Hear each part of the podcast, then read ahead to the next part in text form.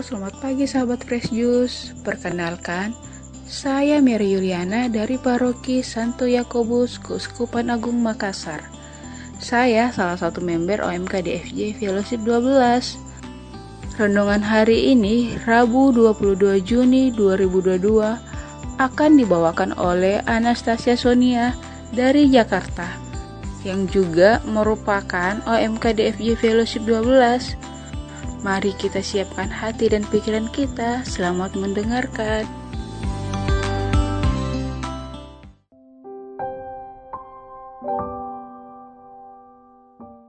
Shalom teman-teman Fresh Juice yang terkasih dalam Kristus.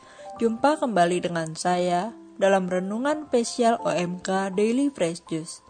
Hari ini kita akan bersama-sama merenungkan dan mendengarkan bacaan yang diambil dari Injil Matius bab 7 ayat 15 sampai 20. Dalam khotbah di bukit, Yesus berkata, "Waspadalah terhadap nabi-nabi palsu yang datang kepadamu dengan menyamar seperti domba." Tetapi sesungguhnya mereka adalah serigala yang buas. Dari buahnya lah kalian akan mengenal mereka. Dapatkah orang memetik buah anggur dari semak duri atau buah ara dari rumput duri? Camkanlah setiap pohon yang baik menghasilkan buah yang baik, sedang pohon yang tidak baik menghasilkan buah yang tidak baik. Tidak mungkin pohon yang baik itu menghasilkan buah yang tidak baik, ataupun pohon yang tidak baik itu menghasilkan buah yang baik.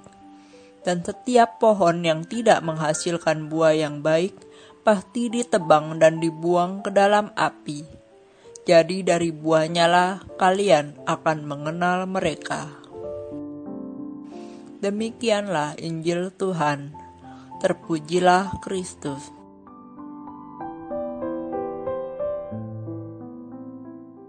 Sahabat Fresh Juice yang terkasih, pada Injil hari ini Tuhan mengajak kita untuk peka dan waspada dengan para serigala buas yang menyamar seperti domba. Karena mereka tampak seperti domba-domba, mereka menjadi sulit dibedakan. Kenapa kok bisa sulit? Misalnya nih, sama-sama rajin berdoa, sama-sama rajin pelayanan di komunitas dan gereja, sama-sama memakai atribut busana gereja yang sopan, sama-sama bisa bersikap dan berkata-kata dengan sopan. Karena adanya kesamaan itulah, Tuhan mengatakan bahwa mereka membaur seperti domba sehingga sulit dibedakan.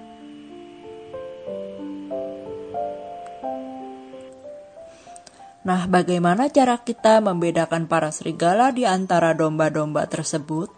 Tuhan Yesus berkata, "Dari buahnya lah kita akan tahu apakah mereka domba yang asli atau palsu." Tidak mungkin kita memetik buah anggur dari semak duri atau dari rumput duri bisa muncul buah ara. Yang dimaksud dengan dilihat dari buahnya adalah kita melihat dari perbuatan mereka, bukan dari penampilan atau kata-kata yang mereka ucapkan.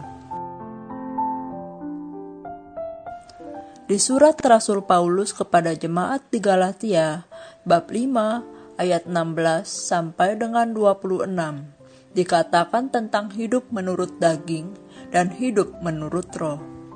Buah-buah dari perbuatan daging adalah perseteruan, perselisihan, iri hati, amarah, mencederai orang lain, percabulan, kedengkian, mementingkan diri sendiri, hawa nafsu, sihir, penyembahan berhala, dan lain sebagainya. Tetapi buah-buah roh adalah kasih, sukacita, damai sejahtera, kesabaran, kemurahan hati, penguasaan diri, kesetiaan, kelemah lembutan, dan kebaikan. Keinginan daging dan keinginan roh saling bertentangan, sehingga bila kita waspada, kita akan lebih mudah membedakan para domba dan serigala.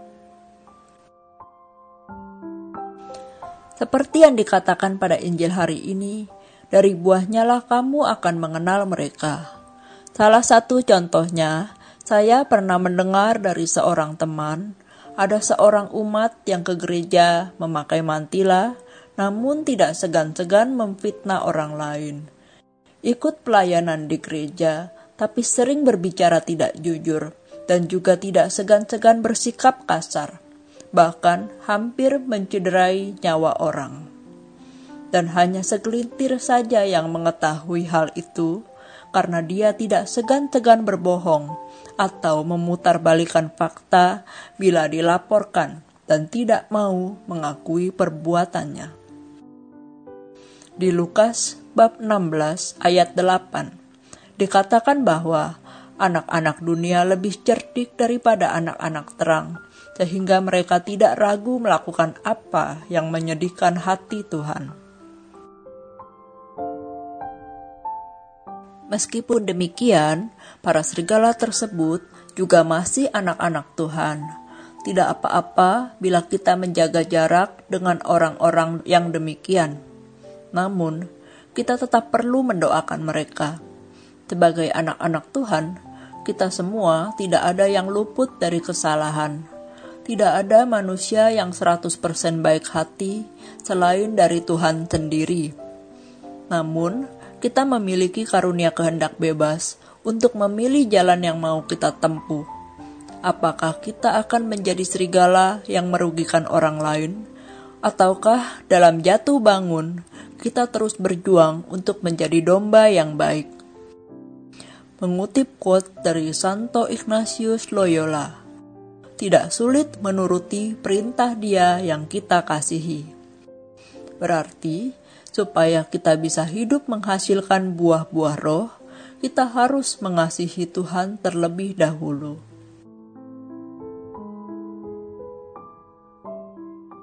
Sahabat Fresh Juice yang terkasih, Rasul Paulus berpesan di kitab 1 Korintus bab 15 ayat 33. Janganlah kamu sesat, pergaulan yang buruk merusakkan kebiasaan yang baik. Itulah mengapa Tuhan meminta kita waspada untuk mengenali dan belajar membedakan domba yang asli dan yang palsu.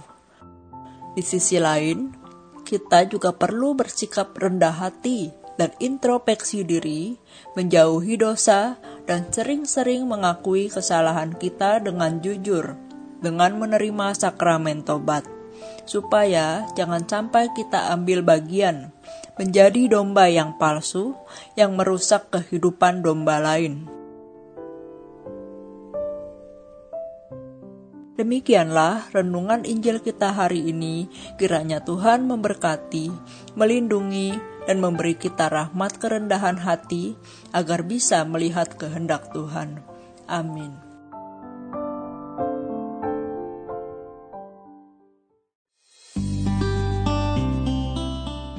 Terima kasih kepada Anastasia Sonia untuk renungannya hari ini. Dan sampai jumpa lagi di renungan edisi OMK selanjutnya. Salam Fresh Juice.